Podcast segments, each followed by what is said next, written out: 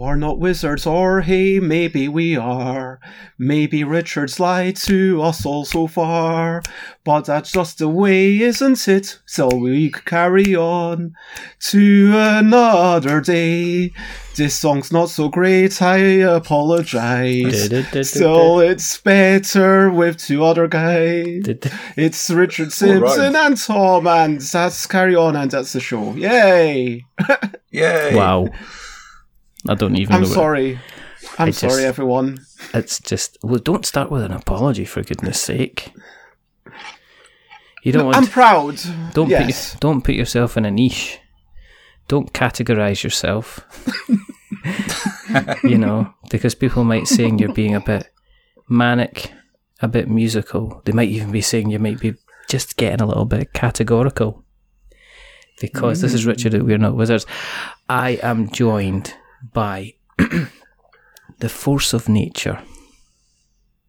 If Mother Nature was dressed in red and liked to make card games about cats and cards and letters, then her name would be Bez, and she's here tonight. Hello, Bez. Hello, Richard. Hello, Um, everyone. And joining us, we've got somebody special, somebody brand new, somebody nice and shiny that's never spoken to us before. He's uh, he has no idea what he's getting himself into. However, he probably had no idea when he submitted the design to Bez for for Wibble Plus Plus all those many moons ago. I bring you the one, the only, the man of the hour with his letters, two letters, not behind his name, but standing straight up and down. It's Mr. Tom Cauldron. Hello, Richard. Hello, how are you? I'm good. That was that was quite an introduction. And what I like about that is that there is actually a card in the L deck that is T and then C. I know. I like that card. It's my favourite card. there you I always go. cheer whenever that one comes up. So, um, let's get down to business. The uh, reason that you're here is because there is a there's a Kickstarter, and the Yes. Kickstarter is um, for categorical, which is your kind of latest dive into the. It, it used to be Wibble plus plus, but am I right in saying that But yeah, Wibble Plus Plus was kind of suggesting it's all about the Wibble game, which is kind of true. That's where it started. So originally, it, so for those who don't know, 2015, early 2015, I was doing the final art for In a Bind, which has now become Yogi, which has sold very well. It's sold like a six-digit number, and um, it's yeah, I'm doing well enough from that that I'm like, okay, I can afford to not have to make the most money from other stuff. I'm not rich, but like, yeah, I can put in a little bit of my own money for categorical. That allows me to put the funding goal down to 2000. Hmm. But then going back to that time, 2015, I was making the art, but I was like, oh my god, it's all too much just one thing. I was thinking of games, and then I thought of a game called Wibble, and then I made the game, and it was really fun. And then I thought of other games that could be played with the same deck, and then I went to UK Games Expo 2015. Andrew Dennison made Alphabetical, and that's what persuaded me to make it into a game system. So it was called Wibble Plus Plus, and it has been called Wibble Plus Plus for ages, but mm-hmm. at this point, there's just so many other games, and Tom came along on the scene. Um, 2018 was like making all these games and was like, hey, here's a submission. And it's, I mean, look, I worked with Tom in that Tom did the design, I did the development on this one game, and it's like really good. I'm allowed to say that because I didn't come up with the idea. And actually, Denim Spur, who helped me demo a whole bunch of stuff, said that Categorical's now their favourite game for the deck. And so why do I keep calling the deck Wibble Plus Plus? Why do I keep naming it after one game that it's kind of like hamstringing it. So I reached out to everyone saying, hey, what should the name be? And like hundreds of people entered, most of them through the Big Cock Board Game Trading and Chat UK Facebook Yeah. group. Yeah. And someone suggested L, which, believe it or not, that simple name I had not thought about. So it's just called the L deck. And going forwards, every deck is going to be geared around one or maybe even zero games. Like maybe there's going to be a minimal deck at some point, just saying, "Oh yeah, go online and you'll get all the rules there." But this new one is. It's got typography which is fresh, it's graffiti inspired, it's all based on Tom's game, which Tom will tell you about, and it's all like really fun. It's awesome. What I like about Yes. Tom is is to- Tom strikes me as potentially the s- the strong, silent type, and I'm wondering if during the development process he just had to sit there and nod, and then pass. That pass was a big part of the development, yeah. and then pass pass notes, kind of back and forward to kind of go, "Are you finished yet? Can I, can I?" Because I think beforehand, now Tom isn't aware of this. Bez has been on the show a number of occasions, and normally we're a couple of we're a couple of chatterboxes. We just sit there and we chat away about whatever comes to our minds, and sometimes we need This to realise we need to have manners.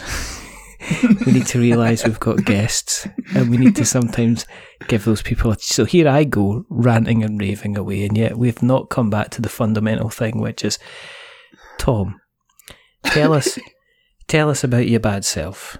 Let's hear. I want to. I want to kind of explore the the double letter valleys of your mind. I want to. Are you going to reach into the past and then go into the present before going into the future? That's pretty much that's pretty much what we're going to do. Um, no, I am interested in. I mean, Tom, have you have you been involved in the kind of the board game scene yourself for a while? Were you like a player who got involved? Have you designed before? I mean, you're coming to me like a fresh canvas, which I must paint a story on. So, do you want to help me paint that picture by telling me your paint? I guess. Telling you my paint. I shall try and tell you my paint. Yes. I am I am a person. That's I am um, I play games. that's a good start. Yeah, I mean, uh, I just started playing games because of my partner. He started sort of buying all these games, and I sort Yeah. of gradually came to realize that there were all, all these wonderful things out there in the world that I hadn't really realized. This is about like uh, no um, eight or nine years ago, All right. maybe. Maybe longer, maybe 10, 12 years ago. Uh, and we started just getting more and get more games. And then suddenly I realized that I had a collection of games and I was I now had a hobby of being a game player, and I found a local games club and started exploring this wonderful, amazing world that was out there that I hadn't realised, and it just astounded me the possibilities of this space, and uh, when I sort of get into something, my brain starts um, working on its own, and I start uh, it starts sort of coming up with things to do with games. And I, I ended up sort of just sitting on a bus one day and I thought, here's a game idea. And suddenly I had a game idea that I tried to make. And it was utterly rubbish. I think Ah, that's, I that's think always that's the way. yeah, and this is, uh, I think, I think this is possibly the uh, origin story of a lot of game designers. the first game that they make, they suddenly realise that making games is actually quite difficult. Yes. Who'd it's, have it's thought? weird. Yeah. It's my entire philosophy over something, which is your first of anything is going to be awful.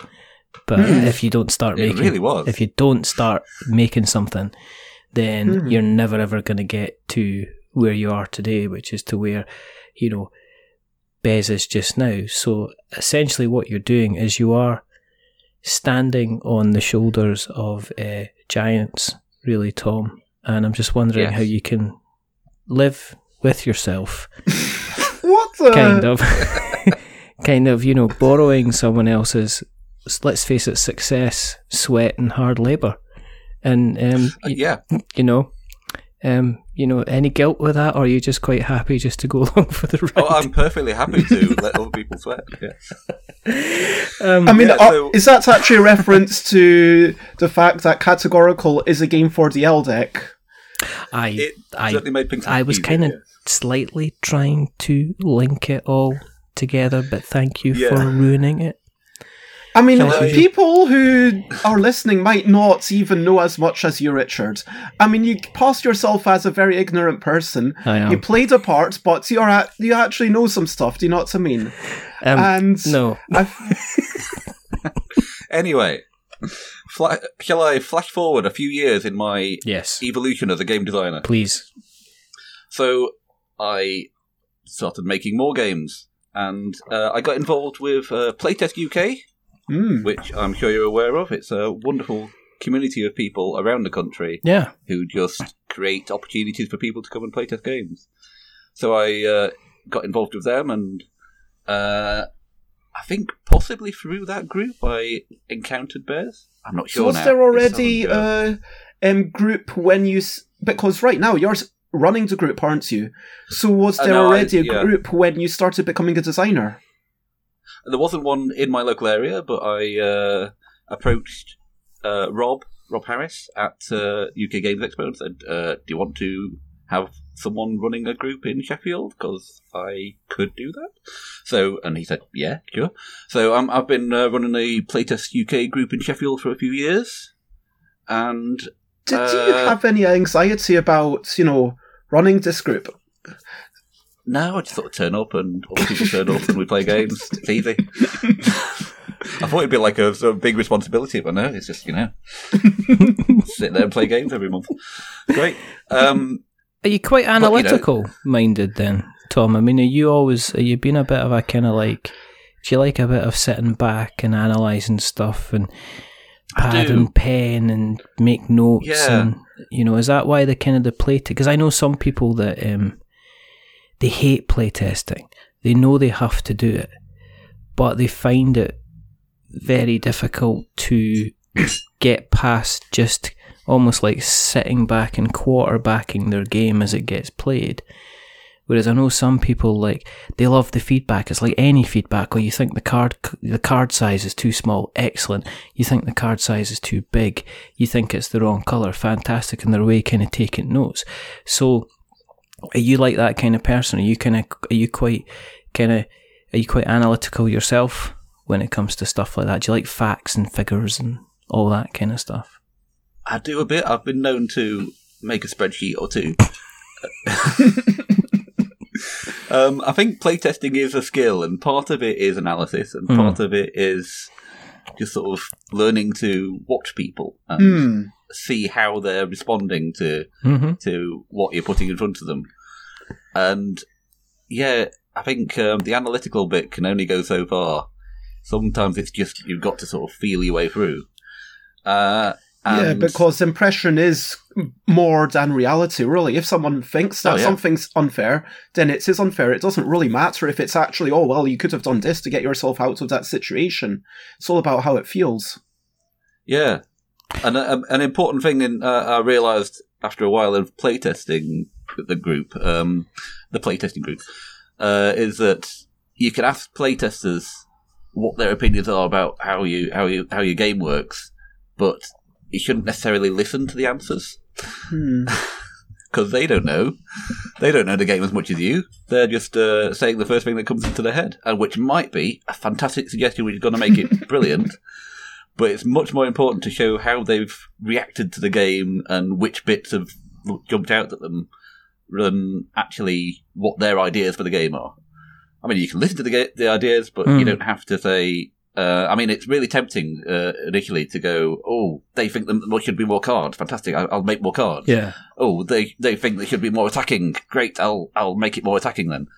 But doing everything that everyone throws at you, uh, just on the first uh, experience of a game, you're just going to end up with a mess.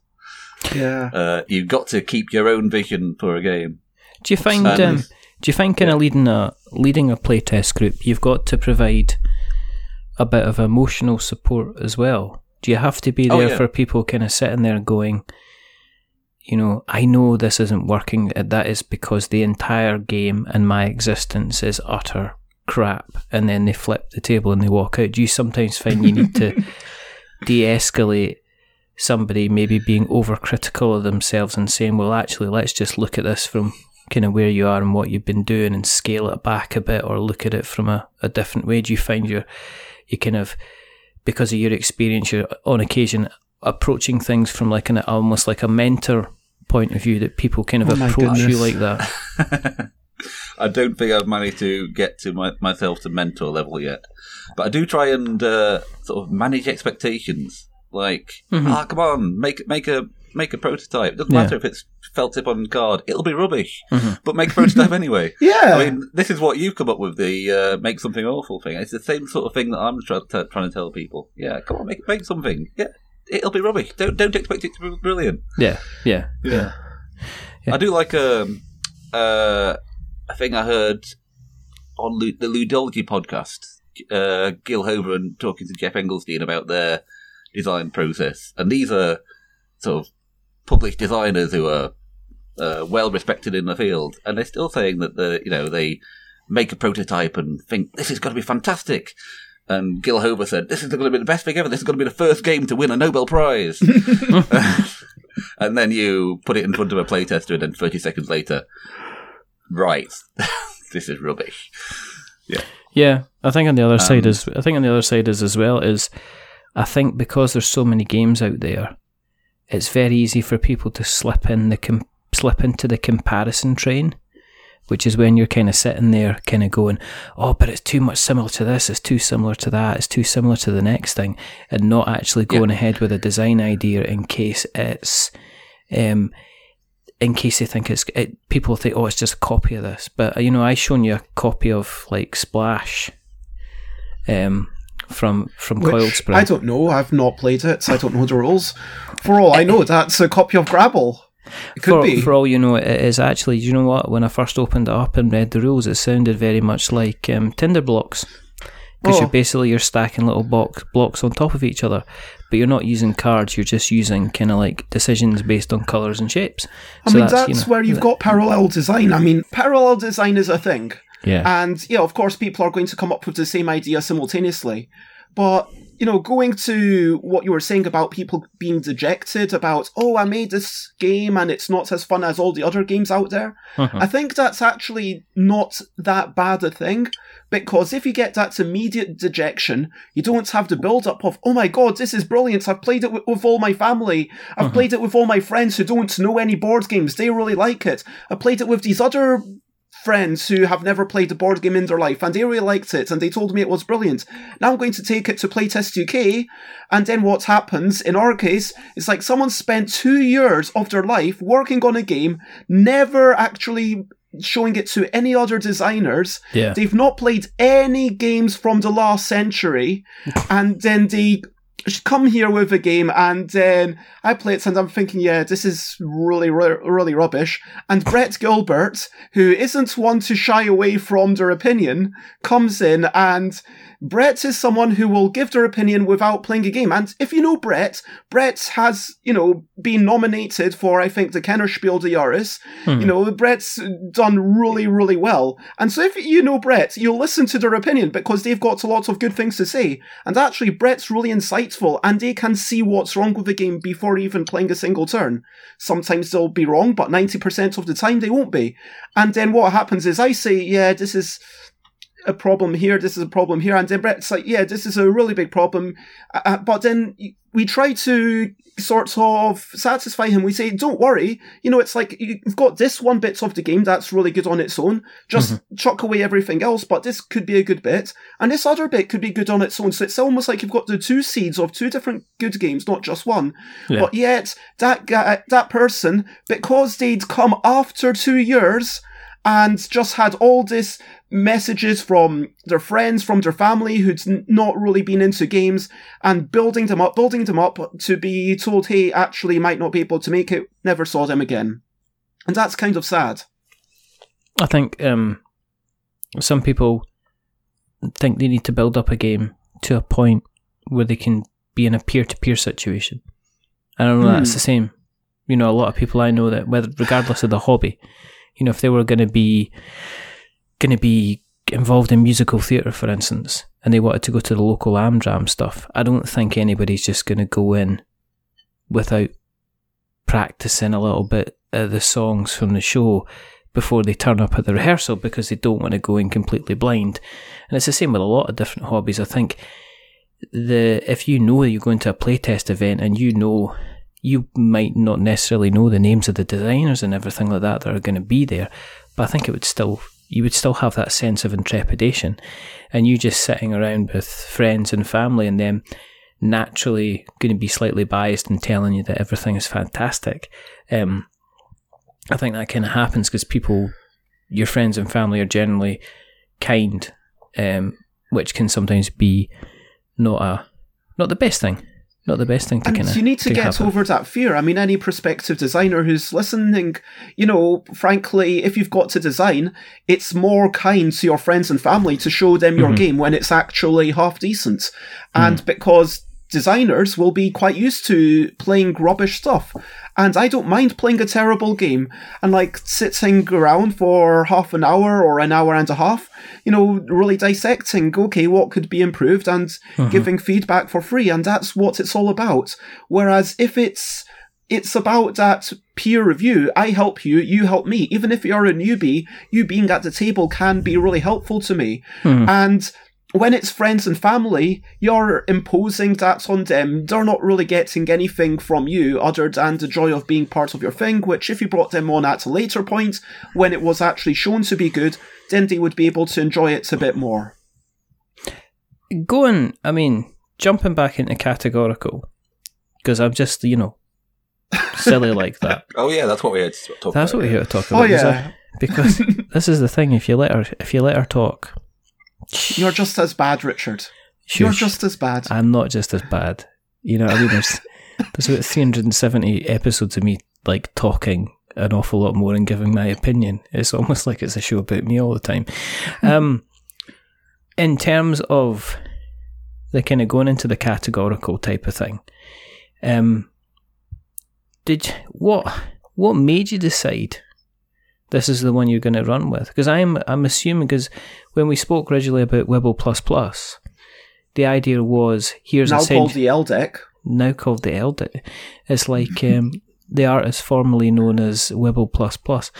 Um, it's now just got a little symbol on it, but I was aware that you had like a catalogue, a library of games Mm, that were coming out. yeah. What was the reason for doing categorical? And was that a chance for you to introduce the L deck at the same time? I mean, was did you discuss this fully with Tom before you went on the Kickstarter? Was it something that was agreed pretty kind of early on?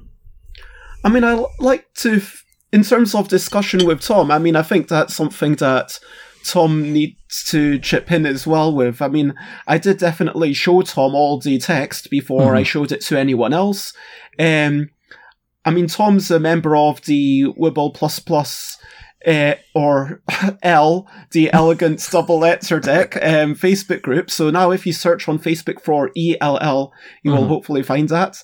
Um, so I just honestly I'm thinking about my stuff basically all the time. And in 2020 I said this last year, but I'm trying to work a little bit less and some days, you know, have an evening off or sometimes even an entire day off, lo and behold. But I don't want to inundate Tom with every single thing that I'm thinking of. But during the process of categorical, I I mean, how do you feel the commu- communication went? I think like how when there was like a major thing, I was like, "Hey Tom, here's like a major change. Oh, what do you think of that?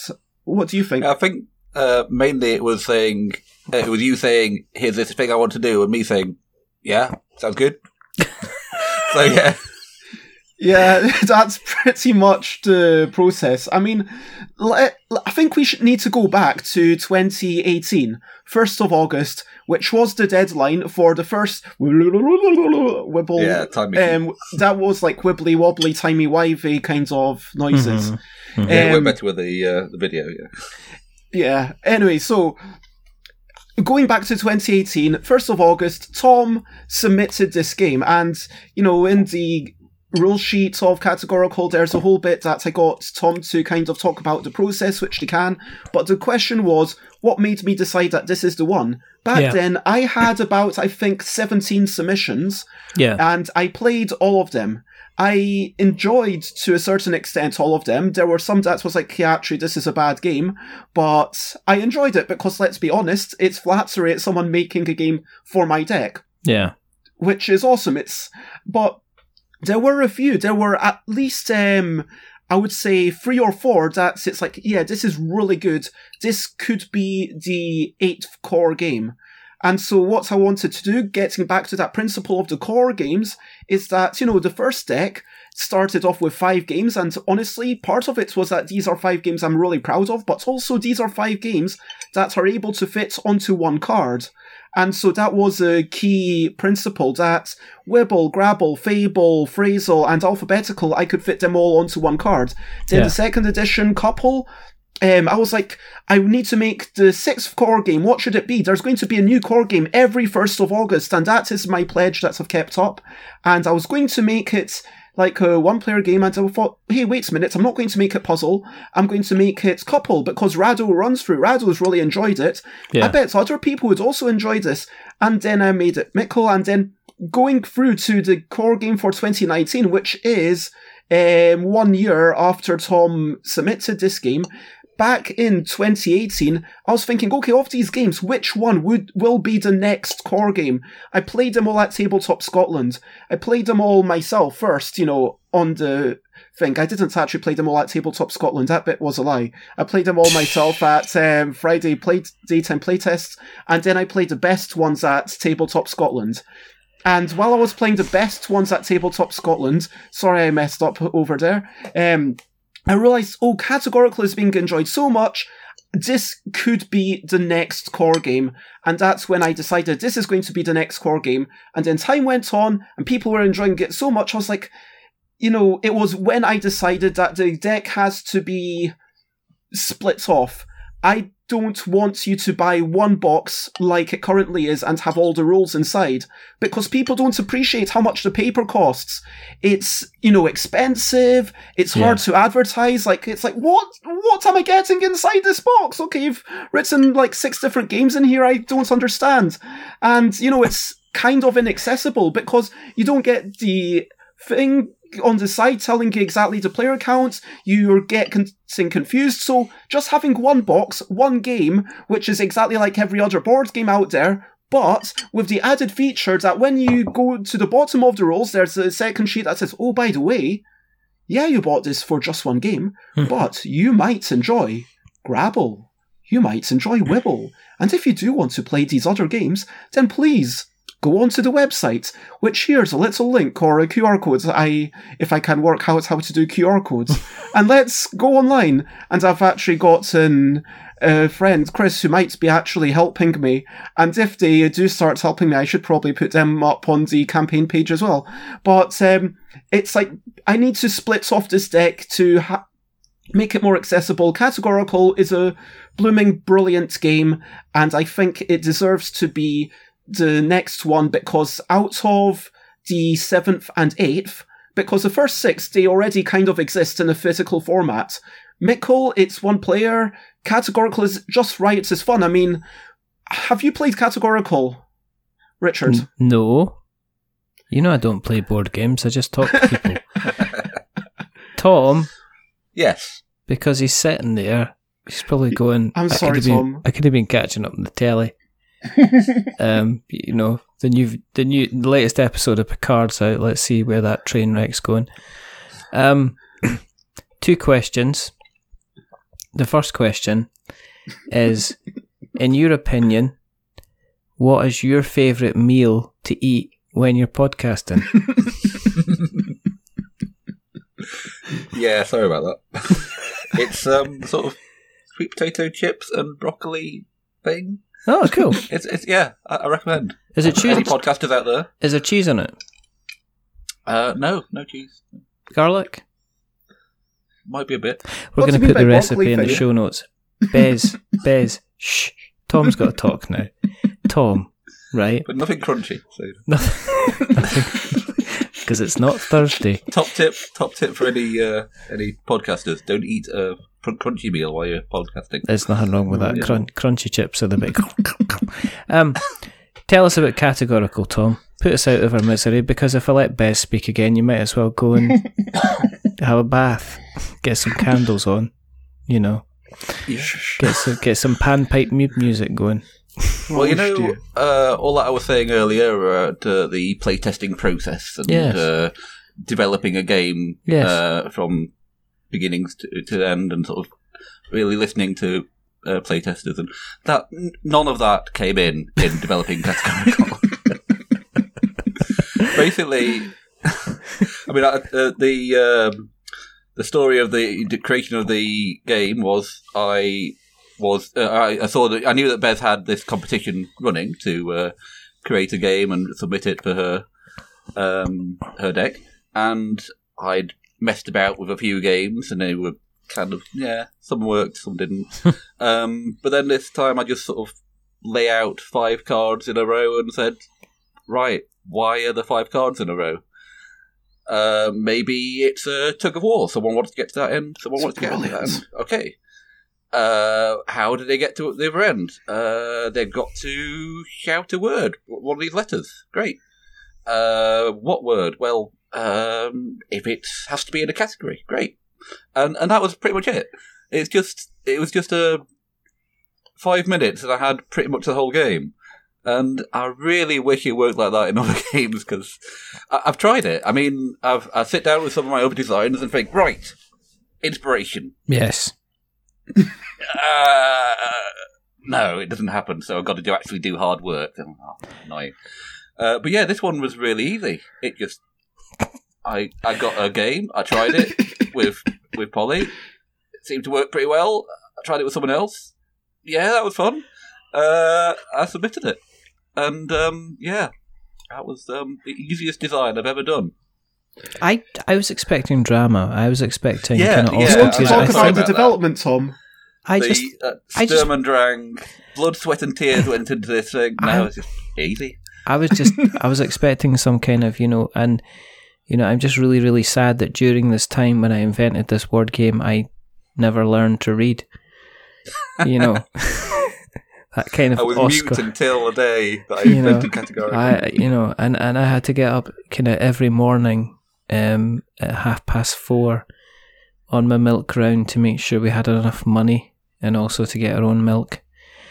And then as I was walking down the streets without my shoes on, I then realised, you know, and something like that, because I just like, oh, I found two letters that came up with, it. I'd stuck two five cards down in a row and wondered tug of war, and then let's shout out some names.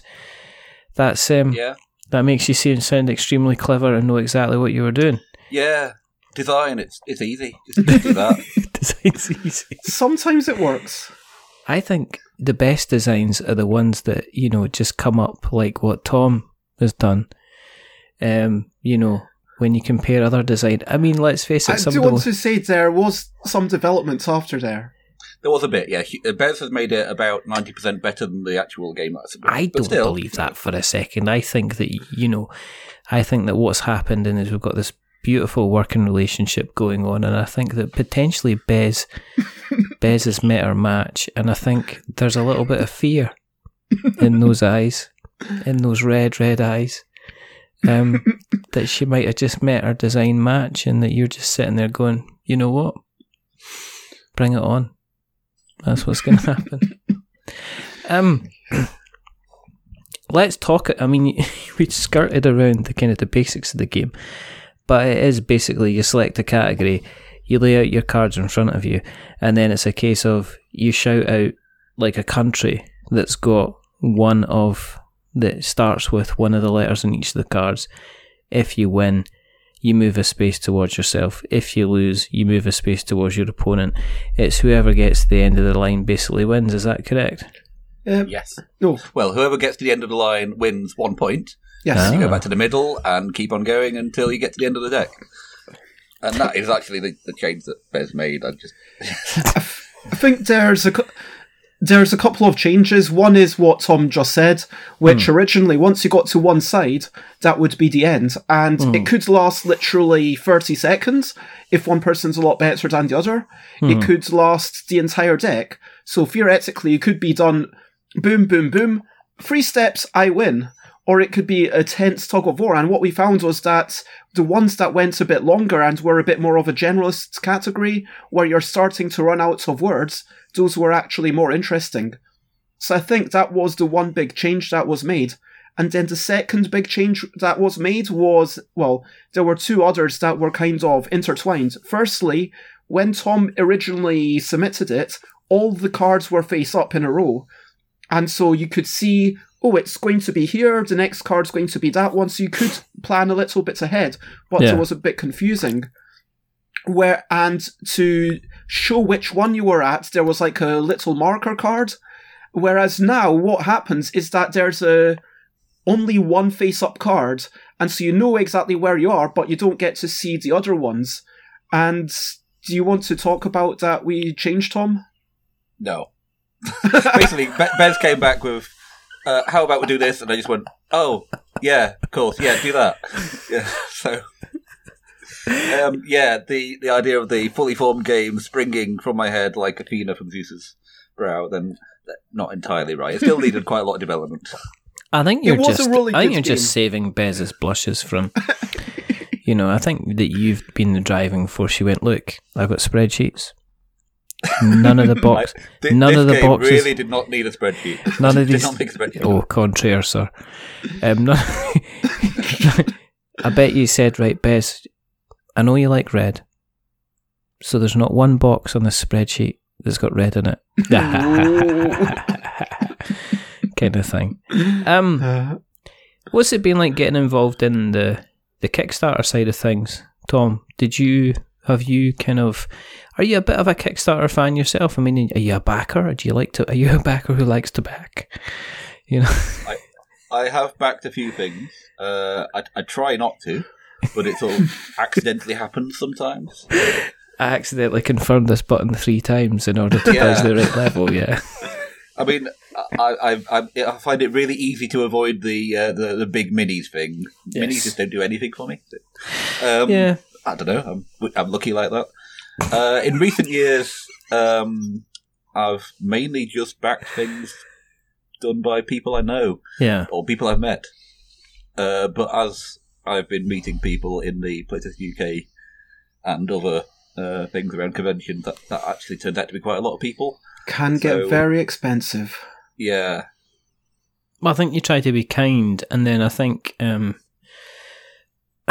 I suffer from I suffer from this myself because I speak to so many people who run Kickstarters. If hmm. I went in kind of fully pledged on everybody that I spoke to, I, you know, I would be Can do that? selling lots and lots of stuff. So I think sometimes for the people that I know, it's sometimes better just to try and help create as much noise as possible. Because if I can help spread the word, then sometimes that can be more valuable than me just saying, all right, well, I'll stick a low pledge on. I think I'll often stick a low pledge on something just to see how it's how it's kind of going, which is always kind of which is always kind of kind of fun. Do you um in terms of things like the the marketing then uh, Tom, have you been involved in that? Have you kind of been out there, kind of helping to spread the word and things like that, or have you have you kind of went, mm, I'm not, it's not my I- wheelhouse. I'll kind of leave it, it. it's not my wheelhouse. Right. Uh, my um, my partner Polly has sort of taken over the role of my uh, social media manager. she, she, tries to tweet where I don't, um, so I, I like tweet like once every six months saying, um, "Oh, by the way, here's a game" or something. But This yeah, is true. um, I I send tweets about categorical or Mhm. people playing categorical, and I'm like, "Hey, look at this thing! People are having so much fun with this game last night." And genuinely, I was in the bar last night, and I don't know if you saw the pictures, Tom, but yeah, out of 13 people, basically everyone was playing it multiple times, which was brilliant to see. And um, it was just about categorical and the other game of the week. And then I don't know if Tom's ever seen it. Tom never. Barely ever replies to my tweets or likes them or anything, but then Polly's always in there retweeting my stuff, saying, "Hey, well done, Tom," because Polly's really supportive like that of Tom. Is. She's great. Yeah. Uh, oh, I, I yeah, I have done some marketing. I, I got some people at my local board games club to play it yesterday, and they said, "Oh, you designed a game? What?" Uh, I, I'd never mentioned it before. Did I ever tell you of the time where I designed a game? And you're like, no, you didn't. Well, here it is. There you go. And Yeah. You're like, what? Is it strange being on the other side? because this is you It in the did. kind of the commercial kind of you done the pl- playtesting thing. So as you said, there must be people that you've seen at the playtesting groups that have gone on to do like a um you know that you've seen them that they've then turned up on Kickstarter themselves that you've kind of worked there and went, oh, these are my children. I Yes. remember when they came to me and all they were was white card and and felt tip pen, and now look at them, tainted grail, one point three million pounds. Yes. Uh, the most recent one we've had from uh, the Sheffield playtest group was uh, uh, Tom Lovewell of Redwell Games. Tom's And he's lovely. He is. He is Mm. lovely. He is lovely. Tom is So, yeah. wonderful. And he's uh, he was kickstarting uh, Six Gun Showdown Yes. last year, Yes. and it, it just seemed like such a uh, a stress. I, I'm I'm very glad that Bez is doing all the Kickstarter work. well, nearly all the Kickstarter work. Yes, it's uh, it's great. I'm, I'm I'm loving being on this side of the side of the Kickstarter uh, divide Mhm. while not actually having to do all the work, which is perfect. Well, I think it's just you know correct that you should be now sitting back after having previously done all of the work for the rest of the game. It's about time that Bez really Oh. she kind of pitched up and you know contributed and not just provided. For I'm only goodness sake. I just I'm only joking. That's not true at all. Um, you seem Yeah, but you say it's enough, people think it's true. No, it's not. I know that you work. You're like one of the hardest working um, designer developer people that I know, and you're always hitting the kind of the. I'm not. It's going to sound sycophantic. You're always hitting like all the shows. You're always about. You're all really. You're always very, very supportive for people. You're seeing how you can add value to the community, and it's a very, very wonderful thing that I think um, is very, very much required as the hobby itself starts to head into the sometimes the very cold commercial areas.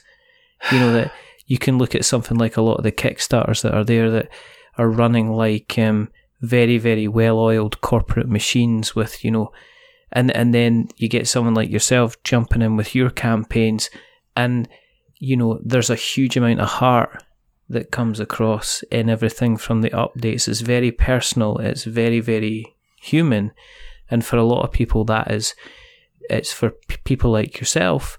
That's one of the reasons that Kickstarter kind of got going in the first place, and I'm still very, very delighted that you are still very much present on that platform. That you're fighting the good fight, because I know of a lot of other designer developers who are struggling on that platform as it becomes more of the corporate playground as Hmm. opposed to maybe what it was kind of intended for. Um, I mean, course, can I? Mhm.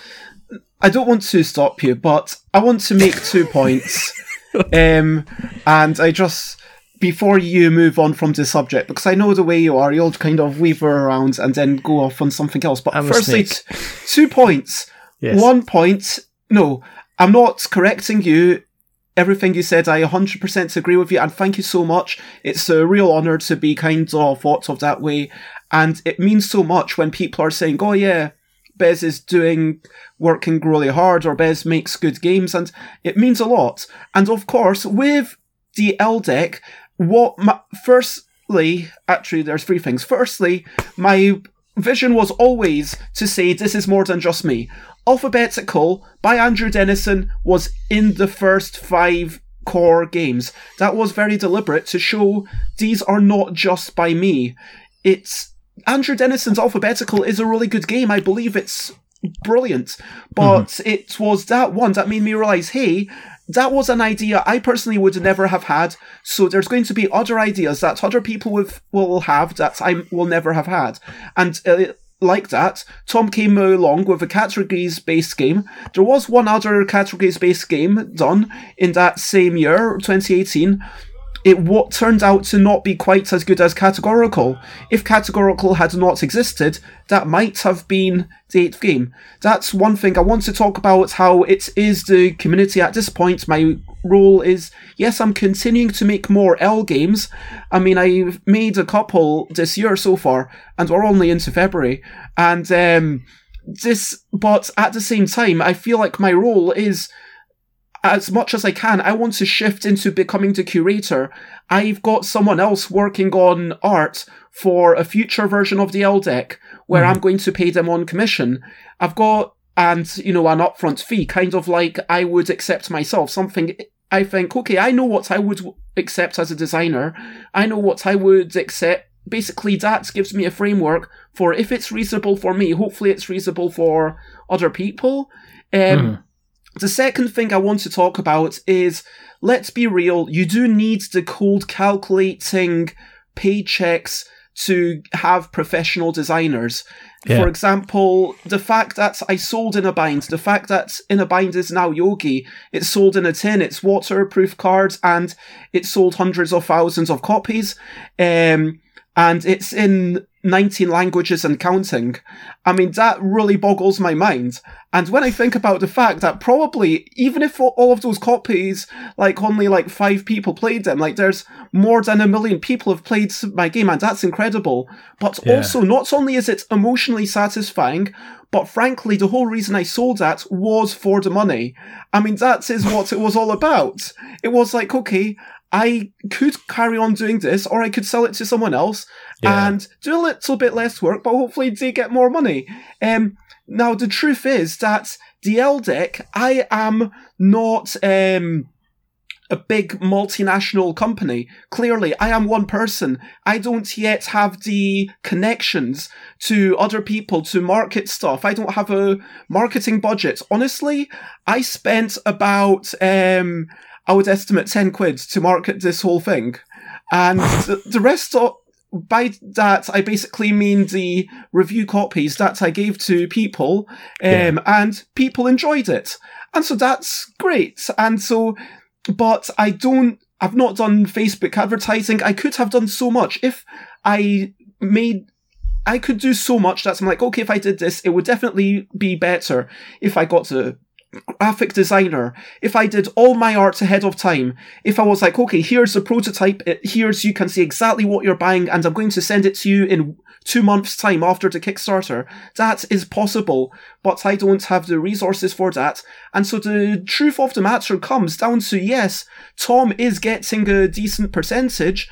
I don't want to talk about our things, but Tom's, sorry, Tom, you're not going, it's not going to be enough to suddenly make Tom a, um, like, a full-time designer, if you know what I mean. And that's the reality of the situation. Now, I would love to think that within the next five years, I'm going to carry on growing the company.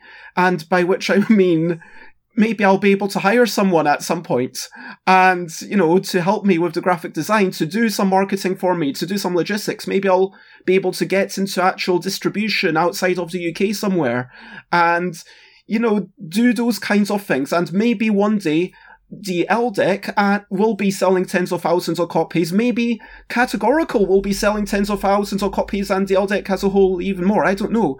And that would be the brilliant, but it's you've got to be honest with yourself sometimes. I mean, yes, you're allowed to do things for money, but you're also allowed to do things for fun. And yes, you still deserve a bit of money, and and I'm not going to cheat Tom out of anything that's due. But it's like, do you know what I mean? There's like different reasons to do things. It's always about the money. Tom, Yes. Hello. when we're talking about the money, again, how much is it to get yourself a copy of Categorical on Kickstarter? What are good the question. what I should are the know that, shouldn't I? what are the ple- what are the pledge levels on Categorical? Uh, if you pledge fourteen pounds or more, Yes. you get one categorical deck. But there is a lovely pledge that uh, pledge level that uh, Bez has decided to put in, which is you can pledge five pounds and get a, a copy of categorical given to somebody else.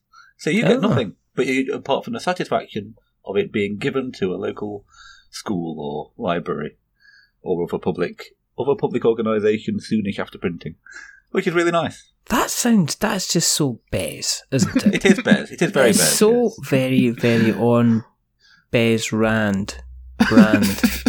I know. That's absolutely rubbish. I know, I know, I know, I know. Anyway, um, for people who have listened along tonight, and they've went, that Tom's a bit all right, and they want to know, they want to, they want to know where you exist on the internet webs with your broccoli and your sweet potato. Where can they find you? Well, as far as I know, I am the only Tom Cauldron in the world. So, uh, if So you look cool. for. Uh, there was a Thomas Cauldron who made the ironwork for Brant Broughton Church in Lincolnshire in uh, like 1780 or something. But apart from that, Mhm. I am a, I am the only Tom Cauldron on Twitter or Facebook. And presumably Twitter didn't exist back in the 1700s. I don't think so. No. So so yeah, I got in before them. The ironwork maker of Brant Broughton. No, they just had right wing politics on that day. They didn't bother trying to having people explain it further. Um, Uh, Bez, I know we've asked this all the time, but where where do you exist on the interweb nets? well, if you take an S to the T to the U to the F to the F, that spells stuff. And then if you take a B and then a Y, that spells by. It's not B Uh-huh. U Y, it's by, as in stuff by Uh, Bez. And my name is Bez, spelt B E Z. And you Uh-huh. can look that up on the Facebook, Twitter, Instagram, and stuffbybez at gmail.com. And stuffbybez.com is a website as well. I think does your shop is your shop stuff by with B U Y Bez then? Because No. if it's not, if it's not, then you've you've done messed up. I'm just gonna say. That would have been clever. Yeah. That would have been a clever opportunity, but there you go. Um, I will, of course, make sure that we also put the the fantastic link to the Kickstarter in the show notes as well. Um, I can only thank you two very, very much for coming on. Um, this has been, I've had a lot of fun because I got to talk, and I had a lot of fun because I got to listen as well. um, as they would say. So, th- um, One last thing before oh, you it's do your always last one last thing because, like, it's always Like I should know this. You know, one last thing. What are you going to say? go to stuffbybez.com slash Mm-hmm. Yes. and it will take you to the categorical Kickstarter. I've not done it right yet, but I will do it tonight. So it will be done by the time this episode goes live. you hope. I will. Okay. I will. Are you are you refuting my ability to set up a Okay. okay. Okay, I'm a fish. Um, if you want to keep an eye on what we're up to, go to the internet webs and search for We're Not Wizards, and you'll find us in all the different places where people hang out Worn out faces. under bridges and stuff and don't. And uh, yeah, like our blog and Twitter and Facebook and Instagram and everything like that. If you like what you've listened to tonight, tell somebody else, you know, because we're spreading. I don't, you know, I don't want to say anything more. Um, if you like, really like what you've heard tonight, then we've been going four years. So jump onto Apple Podcasts, give us a rating or a review. It's four years, so we're worth at least four stars, we think, by this time. Um, but there's only two more things to do. The Ah, first sorry. thing. The I'm first just thing. amused that you don't do your joke anymore.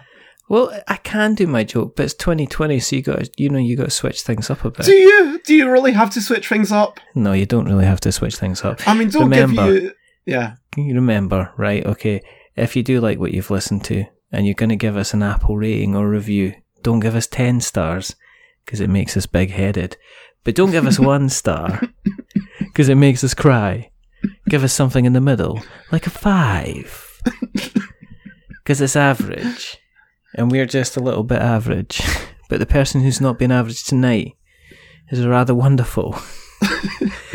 They're rather fantastic. Tom Cauldron. Yeah, And uh, she's so nice. They named she named her stuff twice. it's it's Bez. Say goodbye, Bez. Goodbye, Bez. And uh, it's a goodbye from me. Remember, stay safe. for all sixes. Make something awful. But until the next time, get yourself some categorical. Goodbye.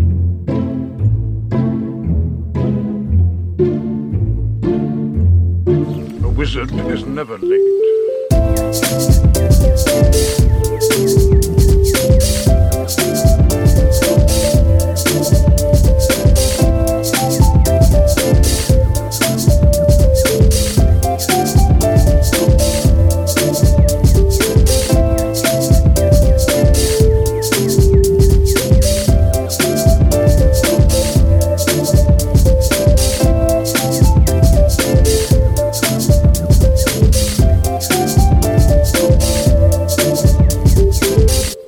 Is he early. He arrives precisely when he means to.